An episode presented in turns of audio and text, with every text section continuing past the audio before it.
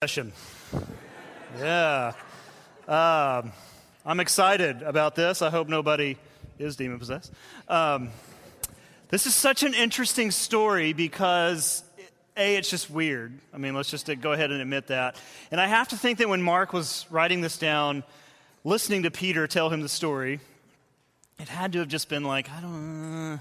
And so we're just going to engage with it and see what we can. Uh, do with it. But basically, uh, it's a pretty simple story to follow. The outline of it is very, very easy to run through. I mean, Jesus is in the synagogue on the Sabbath, he's teaching. I'll talk about that in a moment.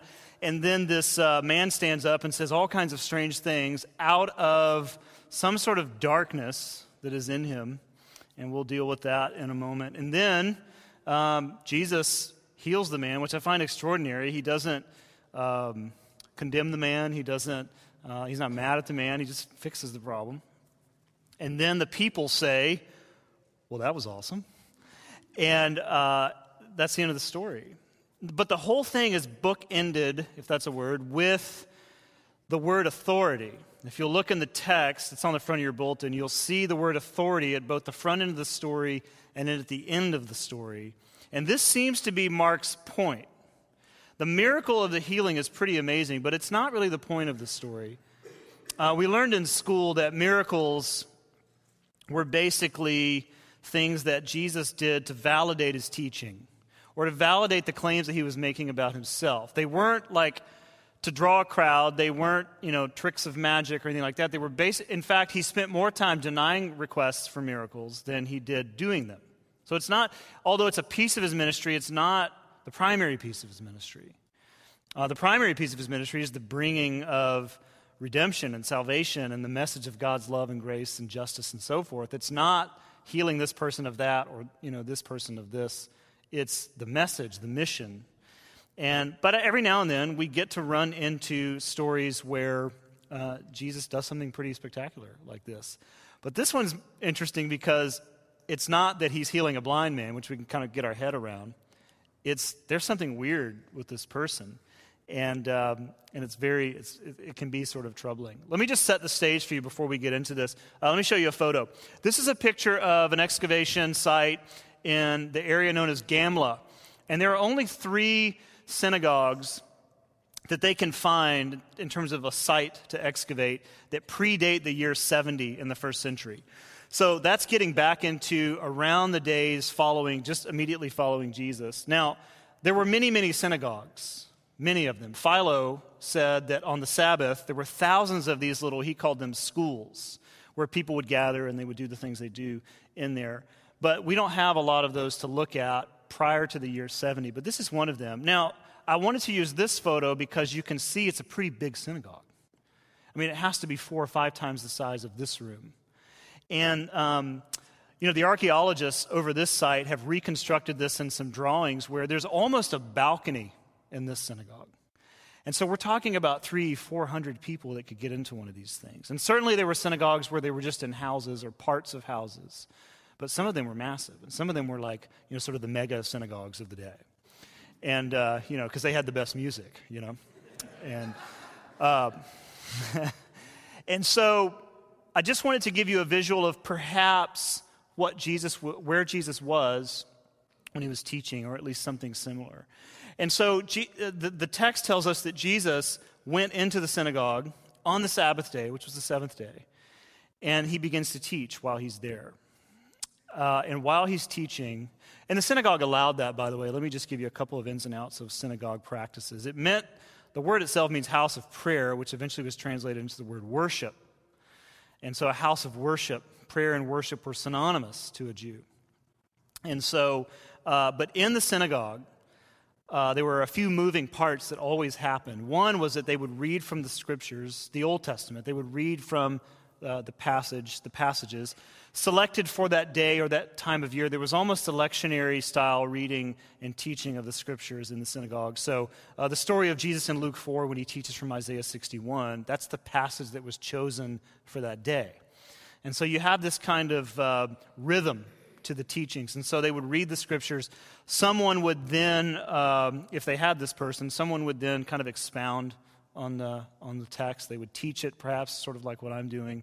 Uh, in most cases, they would translate it into Aramaic because they were reading it in Hebrew. And by the time of uh, the days of Jesus, Hebrew was almost a dead language. And so they would, although some people spoke it, it wasn't, it wasn't dominating uh, the scene. So they would translate what was just read, and then they would, might have a teaching on it. They would also pray, of course. There's actually no mention of music.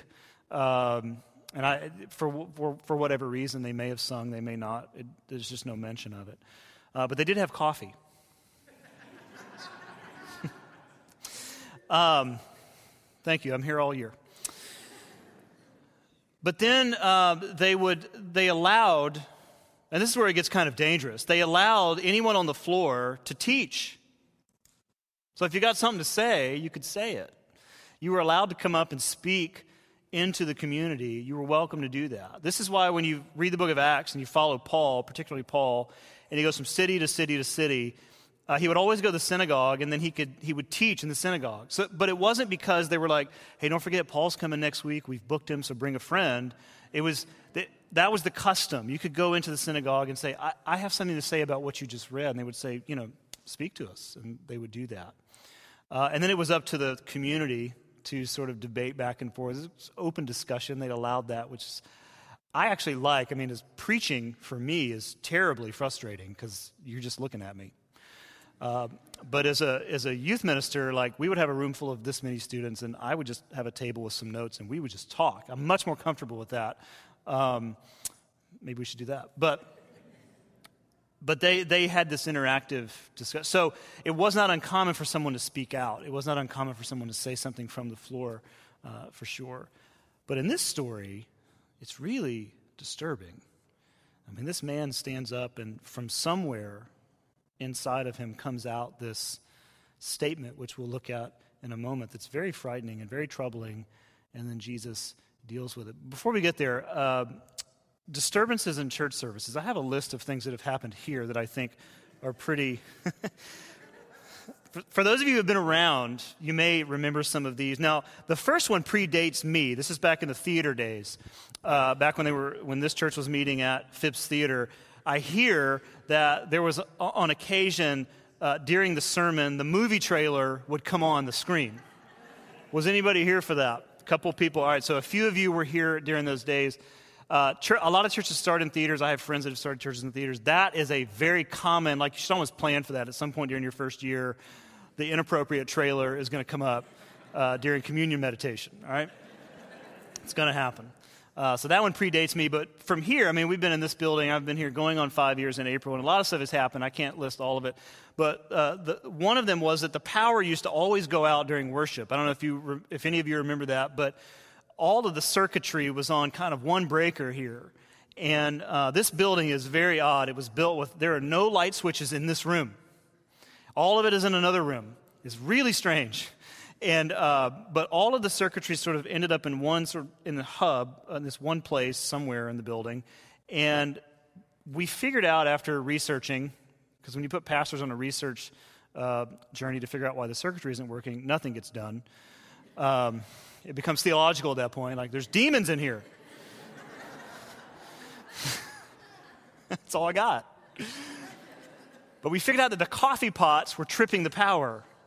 So we learned from our friends at Maggiano's, or Maggie's as we call them, the cooks were telling us, like, oh, that happens all the time. We have our coffee pots on a different circuit. And we were like, okay, we need a different circuit. So we had people come in and rewire the thing. And now that doesn't happen. But we would be in the middle of a song and they would just like, pew, and the power go out. So the band's playing and mouthing words. You can still hear the drums, by the way, because they don't need a microphone. So it's just drums. You know, it's like, okay, the breakdown, here we go. And then the sound guy would run to the other room and switch the breaker back on, and we'd be back up and running. That happened all the time. Uh, we fixed that since then. Oh, uh, in the summer, it doesn't happen as much anymore, but in the summer, at least once a summer, the AC would go out on the hottest day. And I remember this a few years ago. It went out and it takes about an hour, hour and a half to heat or cool this room. I mean, the, the, the, temp, the temp kicks in early in the morning. And uh, so it takes a while. So when we realized that the AC wasn't working and we had punched it up enough and it was actually getting hotter, um, we just kind of freaked out. So Jamie and I, we brought up as many fans as we could find, and it was, it was literally in the 80s in here. And uh, Jamie ran to Target and bought all this bottled water, and we set up shop at the doors as people came in, like, here's your water, we're sorry. Um, we're talking about hell today. Just kind of wanted to, we just kind of wanted to give you a heads up, all right? Uh, maybe you've witnessed this and endured this, but I've had to play drums in here before because our drummer didn't show. Anybody remember that? Not that memorable, is it? Like, so. Um, this is so funny to me, and this may not be funny to you. Uh, a friend of mine used to lead worship here for us volunteers. His name is Kyle, and Kyle's so funny. And um, he, there are two, two, two Kyle stories, but Kyle was leading worship one Sunday, and during communion, he was singing Great is Thy Faithfulness. And you may know the song, Great is Thy Faithfulness, whatever. Just repeated the title. Um, but people were coming to the tables during communion, and he was singing the song, and he forgot the words. And he says, I don't know if you remember this, so please tell me if you remember this. But he says, he sings, Great is thy faithfulness, something about something. Does anyone remember that? Got a couple people. People were choking on their communion. It was like, oh my gosh, you know? CCB, you know, here we go. But there was one Sunday where his guitar battery had gone out after the first song, and we were doing the greeting. And as people came back together, he says from the stage, Does anyone have a 9 volt battery? like, who carries a 9 volt battery? Like, been waiting to be asked, you know? Getting called up. Uh, yeah. So, all kinds of things. I don't know if you remember. Uh, do you have your bulletin with you? Um, you don't? Okay. Well, we have these bulletins, and um, the church bulletin is always an interesting thing. I mean, my son, my son plays uh, basketball. He wanted to play basketball this year, so we signed him up at Peachtree Presbyterian. They have like a league, so he, he's never played basketball, basketball before, so we didn't put him in like a league where um, it wasn't intense. I don't want to say it's not good. I'm just saying I was in youth ministry long enough to know not to put a kid who's never played a sport in a league where the parents are psycho. I just knew that. And so we put him in church ball and right outside of their gym, if you're not familiar with Peachtree Pres, it's this really big church, and they, their bulletin is not anything like this. It's like a magazine. And they have all these pages of, uh, of things going on and things you can do uh, and get involved with. And, and ours is similar. I mean, if you look inside of ours, I mean, we've got things about, I mean, there's bowling today. Anybody going bowling today, by the way? Yes, Midtown Bowl. Uh, there's things about Super Bowl party, uh, baptism class. It's going to snow at some point. You can see that there. Um, there's things about getting involved in community groups and Bible studies and on and on and on. Um, but what we don't have in our bulletin, that a lot of churches have in their bulletin, is the order of worship. Do you know what I'm talking about here? Where you, you flip open the bulletin, and I remember doing this as a high school student. You flip it open, and you read the stuff, and you're like, okay, what's, what's going down today? And then you start reading through the list, and it, you know, it begins with, uh, it begins with the word prelude, which when I was in high school, that was a car. It begins with prelude, and you're like, we're in the prelude, canon in D.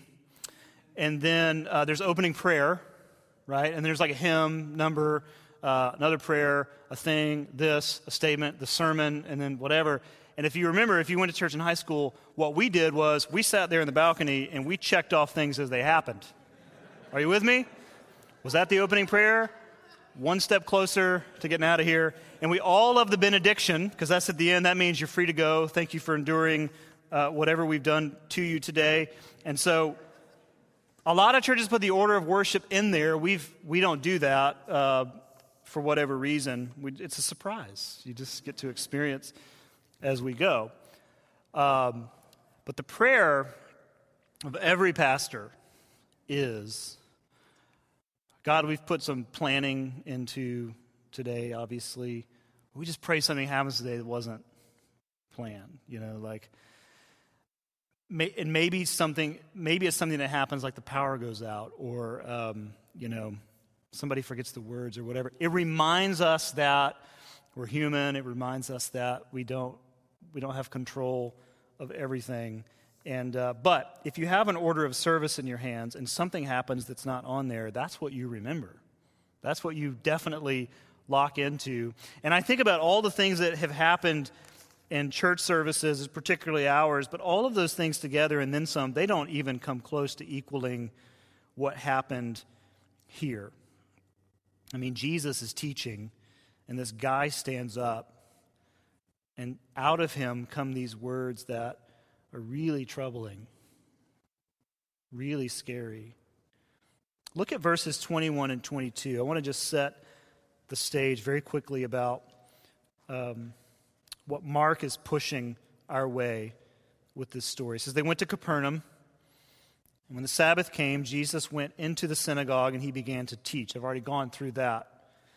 The people were amazed at his teaching because he taught them as one who had, what's the word? Authority. That's the lead in for us. That's where Mark is going with this. There's something about the words of Jesus, the teachings of Jesus, the things that he's saying that have power. Not authority in that you will respect me, but authority in that what he said, his words, his teachings, they had effect. They informed a life. They transformed things. So that's where Mark is going. That's where we're going to, uh, that's what we're going to wrestle with for the most part is this is, I mean, there's a nice story in the middle here, a sub story of someone being healed, but this is really about the authoritative nature of Jesus' teaching. Now, it says that he taught as one who had authority, not as the teachers of the law. Some versions say scribes. This is not a put down on scribes. Mark is not saying scribes are terrible, Jesus is much better. There you go. That's not what this is about. The scribes would teach uh, basically with lots of footnotes. They would say, they would read the text, and then they would say, this means this because this former scholar in a generation before us has said this, and then he said this, and he built his teachings on that. And so they would basically come, basically what I do. I mean, we, we have a text and we say, this is what we know about the text from previous people who have studied this, and then that goes back to the next generation, the next generation. We build, I mean, all of our knowledge that we have is just built on previous knowledge, right? No one just creates something. And so we're just building on what we already know. And so the scribes, I mean, that's how they taught. That's how we all teach, right? There is no brand new information. It's just expounding on existing information and then adding to what we've learned about it and maybe changing application or even, hey, we've learned something new that has changed this completely. That's how they would teach. But Jesus, it says, he taught as one who had authority, not as the teachers of the law. And what they're saying is that Jesus taught without footnotes. Let me show you an example. There's many examples of this. This is from the Sermon on the Mount. Jesus says, "You have heard that it was said to the people long ago, quote, do not murder. Anyone who murders will be subject to judgment." And then he says, "But I tell you." It's very subversive. He's like, "Let me you know the scriptures, but let me tell you I tell you this." And he adds to it a new teaching. He has the authority to say, "This is what the text says." But I say this. And this is what Mark means when he describes the people saying, There's something about the words of Jesus that are unique. They stand out.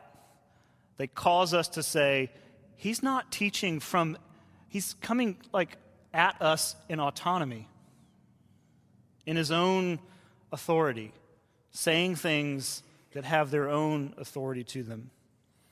And so that's the setting here. And so it begins there. And then look at verses 23 through 24. Just then, a man in their synagogue who was possessed by an evil spirit cried out, What do you want with us, Jesus of Nazareth? Have you come to destroy us? Strange question. I know who you are, even stranger, the Holy One of God. Now, a couple things about these two verses.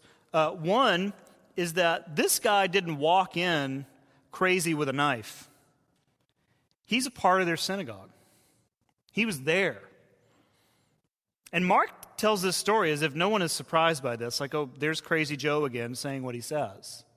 It's like he just stands up and begins to speak these things, and it's like nobody is really surprised because this guy has been a part of their community. He's within the synagogue. He didn't just march in with a message, he's there among them.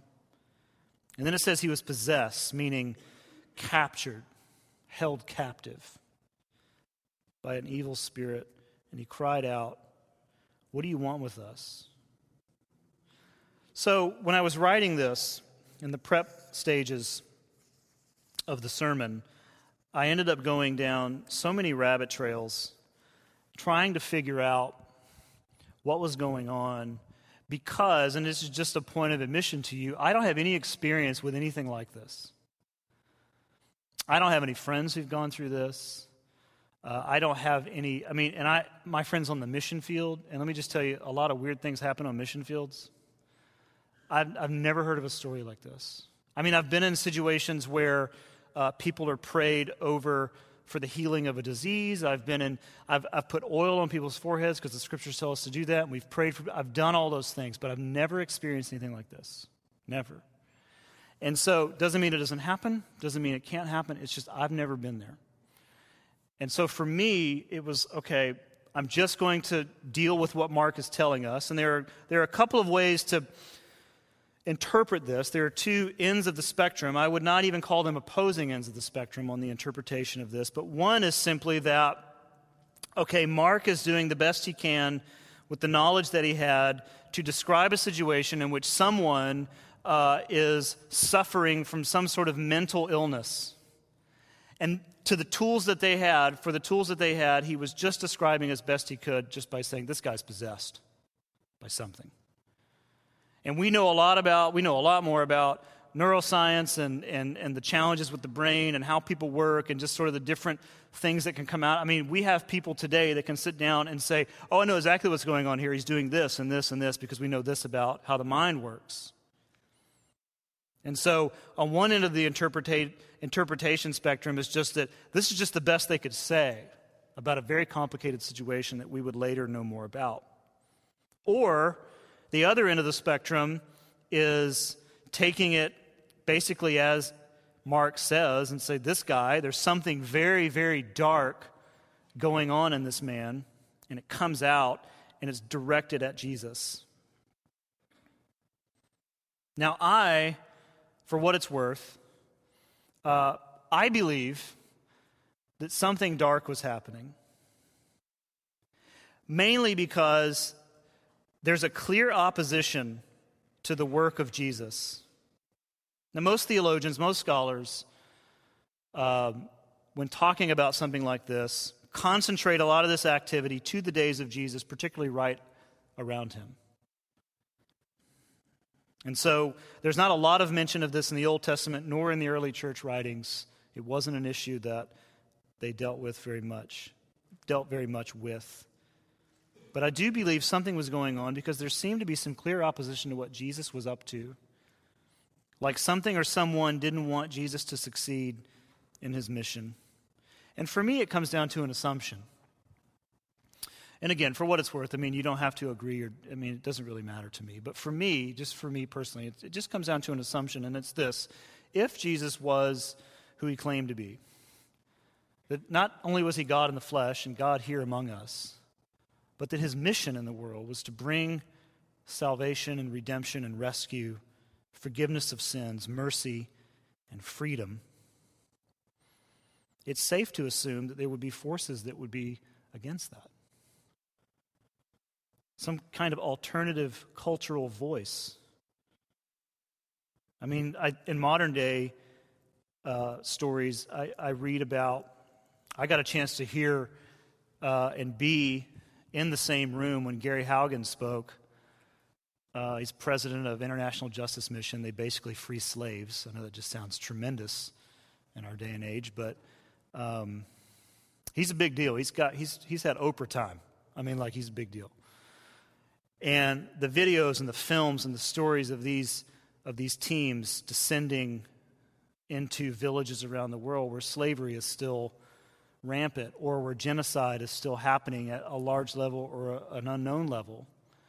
And to watch them rescue girls from sexual slavery, from uh, brothels in different places around the world. Atlanta, by the way, being number one in the United States for the sex trade. And to hear and to read about the reactions of those who are lording over these people. When they bring the alternative voice of freedom and justice and compassion into an environment like that, the people who are running those environments are basically angry.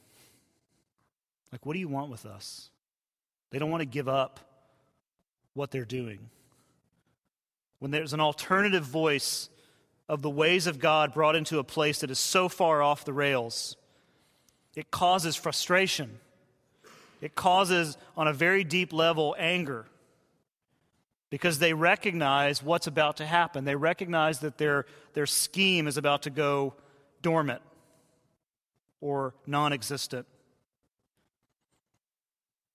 And on a much lower level, again, because that's way up here, but on a much lower level, but yet highly practical, all of us can grasp and understand what it's like to be overcome and held captive by things that are very contrary to God's best for our lives. We all get that.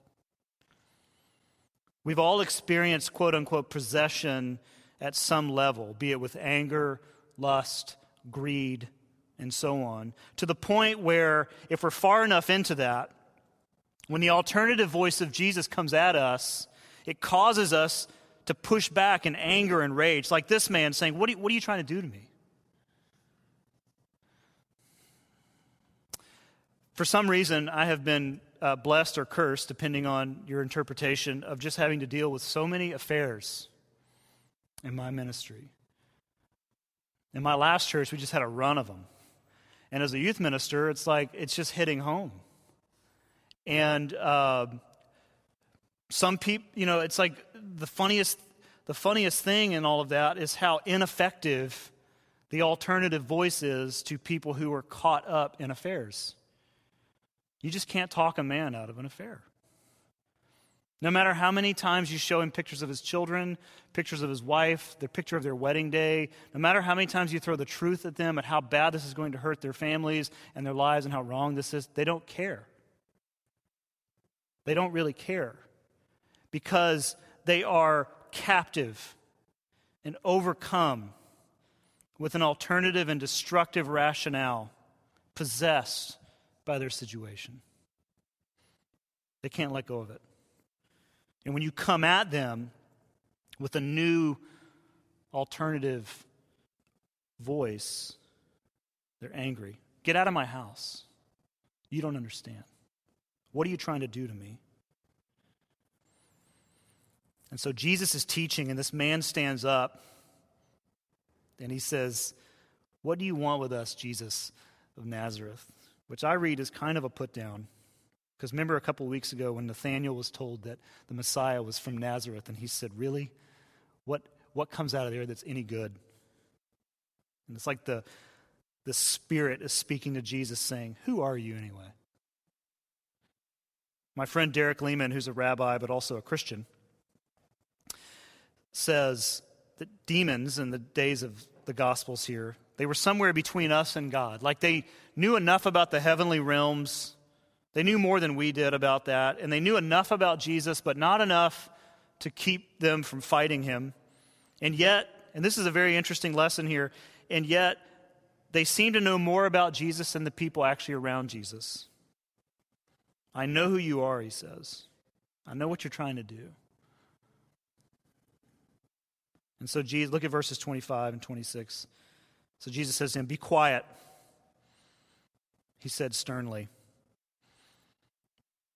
Exclamation point. This is not the emaciated Swedish pale Jesus that we're used to. This is an angry Jesus. Come out of him. Just a phrase about release, like let's end this. And the evil spirit shook the man violently and came out of him with a shriek. And then in verse 27, the people were also amazed. And they asked each other, What is this? Right? A new teaching. Again, here we come. A new teaching. And with authority. He even gives orders to the evil spirits and they obey him. It's not the first time that phrase will come up. It's like, if you're familiar with the Gospels, it's uh, when he calms the storm, the disciples say, Who is this guy? With his own words, he calms the waves. The winds and the waves obey him. So for Mark, this is about the words of Jesus having power. And then it says news about him spread quickly, obviously, over the whole region. Now, on the surface, let me just bring this down to the conclusion here. On the surface, we have a nice explosive ending to this situation where Jesus heals this man of, of the darkness of his spirit. And so, part of the message Mark is sending is that, that somehow through Jesus, evil is defeated. That somehow through him, evil is defeated. If you can, turn to the next book to the right, chapter 13, Luke chapter 13. I love this little uh, piece of, of the story. In verse 31, it, it, it says, At that time, some Pharisees came to Jesus and said to him, Leave this place and go somewhere else. Herod wants to kill you. So we have some Pharisees that are, uh, they know and they're protective of Jesus enough to come to him and say, Look, you need to leave because Herod and this is not the first time that a Herod wanted to kill Jesus. Herod wants to kill you. And Jesus replied, and we got, we got to love the, the first four words here. Jesus replied, Go tell that fox, mm-mm. Whatever that means, it's a beat down. Notice what he says I will drive out demons and heal people today and tomorrow and on the third day, I will reach my goal. Some versions say, complete my work. What does that mean to the listener who's hearing that? I'll tell you what it meant to them nothing. It's one of those things that Jesus said, which he often said things like this, where everyone just looked at each other and went, I have no idea what he's talking about. But we know that he's talking about his resurrection, the third day. I will complete my goal. So, days one and two, today and tomorrow, he says, days one and two are taken up with things like healing people, driving out demons, etc., and so forth. Days one and two in this statement and this teaching from him, this very short line, is simply a description of what he's doing while he's here. But on the third day, all of that stuff is done. On the third day, he reaches his goal. The resurrection seals up all of that. So today and tomorrow I'm doing this, descriptive of this is what I'm doing now, but on the third day, all of that is complete. So somehow Mark is sending a nice message to us that's, that through Jesus, evil is defeated, which is a nice amen moment. It doesn't have any power over us. Now, we can allow it in, but it does not overtake us. We cannot blame the gods, the spirits, the demons. They have no power. All of that is done. But it doesn't stay there. Mark ends the story where he began, which is at the authority of Jesus and his words, the power of his words to bring change to a life. This season of Epiphany, which sits between Christmas and Lent, seven, eight weeks, long. The heartbeat of that season is about recognizing and celebrating who Jesus is. That's simply all, and that's all we've done in this series is say, look, there's not a lot of application of this series. It's not even really a series. It's just an invitation for you to pay attention to Jesus, to follow him around through the Gospels, to listen to the stories about him. And basically, the Gospel writers, they all put these stories in their accounts of Jesus' life simply to show us who he was, and then to, they do have an agenda, by the way, and that's to convince us to trust our, our souls and our lives and our daily living with him. That's their goal.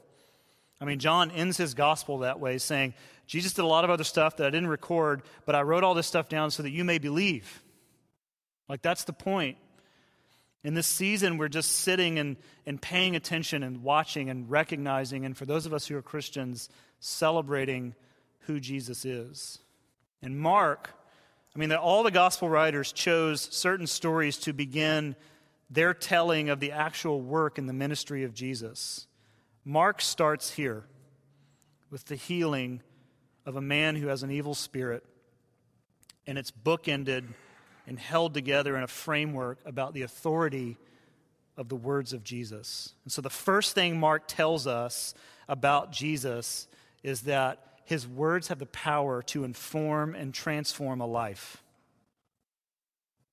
And that causes us to ask the obvious and most frightening question of application, which is simply Does the teaching of Jesus inform a kind of living in me that represents God's will for my life? For the Christian, that's the question. Is quiet time working? For most, I would say no. Is all the worship music working? Maybe temporarily. Or all the Bible studies that I'm in, is that working? Maybe. And when I say working, I mean, does my life make shifts based on what I hear? Does it have a marked change because of the words of Jesus? Is it working? Does it inform a kind of living that when people see me, there's something authoritative about what I believe? There's change. And that's the application question for those of us who are Christians. For those of you who are not Christians, believe it or not, there's application here. One, I go back to what I said two Sundays ago when we preached the whole sermon on come and see. And the invitation to just come and follow Jesus around for a while, meaning read the gospel, only read the gospels. Start there. Have a journal. Write down the things that you notice about Jesus. Write down the tensions that you have with the certain stories. Write down the things that inspire you. Write down the things that um, challenge you. Follow him around through the Gospels. And, uh, and so I still stand by that. Just come and see. Continue to come here Sunday after Sunday. If I'm the only guy that's speaking these things to you and into your life, then just come and see through that way. But I'm going to add to that challenge today uh, for you, and that's not just come and see, but now begin the journey of letting the words of Jesus inform your life. Go ahead and actually put into practice some of the things that he says. It's kind of like this behaving your way into a faith. Let me give you some examples. Um, when Jesus, these are very simple, well, they're not really simple to do, but they're, they're simple to understand. When, when Jesus says, uh, love your neighbor, really do that. Like, just do that for a while. And whatever that looks like for you, then just do that. Uh, and when Jesus says, love your enemies, do that. I know you don't want to do that, but do it. Like, put yourself in the pathway of, or the wake of Jesus and do the things that he says, like just love your neighbor, love your enemies, right? If you have enough faith and belief system that you believe there's a God, Jesus gives us a prayer to pray, the Lord's Prayer, the model prayer. Pray it. Just pray it. Or um, generosity. Jesus has a lot of things to say about generosity with our resources. Do it. Participate in a Jesus kind of generosity for a time. I don't mean like, yeah, the guy asked me for a dollar and I gave it to him. Intentionally build generosity into your life the way that Jesus would. And see where that takes you. See where that leads. Let his words inform the way that you live. Put them into practice. Behave your way into something. See where that goes. That's all the gospel writers are saying. They're giving us stories so that they can convince us to keep listening, to keep watching, to keep reading, to keep following. And then at the end, this is some trivia about the Gospel of Mark. I don't know if this is interesting at all, but I'll just end with this. It's not in our it's not in our Bibles because they're not in Greek unless you're just like a rock star and you brought that with you.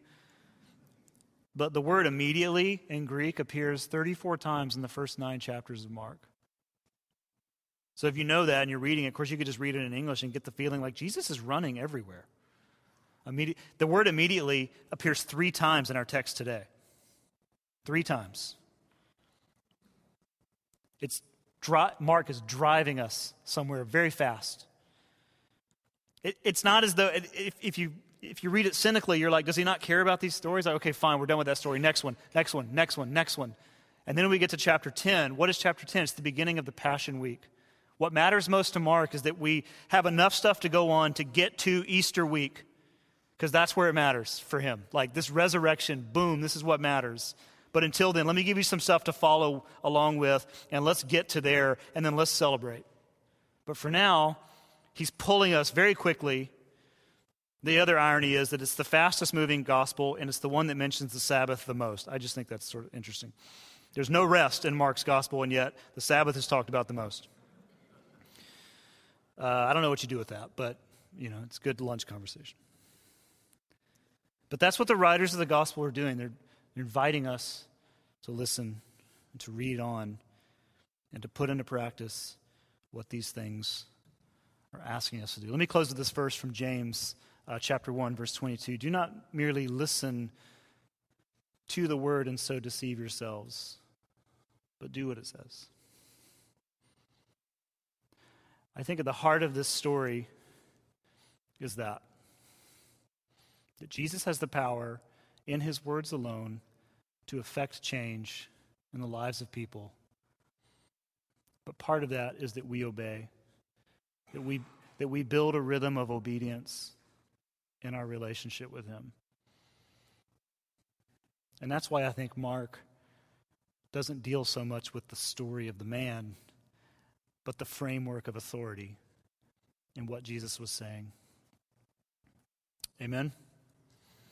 I'm going to pray and we'll close with communion as we always do. And um, it's, it's, it's clearly an introspective time to sit still for a moment and then move to a table. There are four around the room. And to take the bread and the juice and uh, to let that be a weekly reminder of, uh, of God's work in the world and in your life. And so uh, when I finish praying, you can make your way at your own pace to a table. And uh, the offering buckets are on the table, so if you have prayer requests or you want to, you know, uh, drop your communication card in there, or if you've come uh, to give as well, you can do that at this time. And then, uh, and then we'll sing a song before we dismiss. Let's pray. Father, thank you for today, and thank you for um, just the difficulty of this story and what it, it causes us to uh, imagine. Uh, it must have been extraordinary to be in that place and to witness something so otherworldly. And yet, what mattered most was not even really the miracle, but the authority of the words of your Son. That just a few simple words changes the story of a man and the fame begins to spread. And God, let that penetrate our relationship with you. Let that penetrate um, the lives of those who are searching for answers about you. That at the end of the day, this is about the power and the authority of your Son to inform and transform who we are. And there is the nice subplot that you defeat evil, and that's just so, we look forward to that. At the end of all of this, we look forward to a day when heaven and earth return together and that all things are made new again. But God, as you slowly roll the world back to the beginning, when things were good and perfect, let us until that moment have faith in you to trust you each step of the way. And as we take this bread and this juice, let it be a reminder that you are with us, that you uh, are over us and in us and among us, and that you love us. It's in your name that I pray. And everyone said, Amen.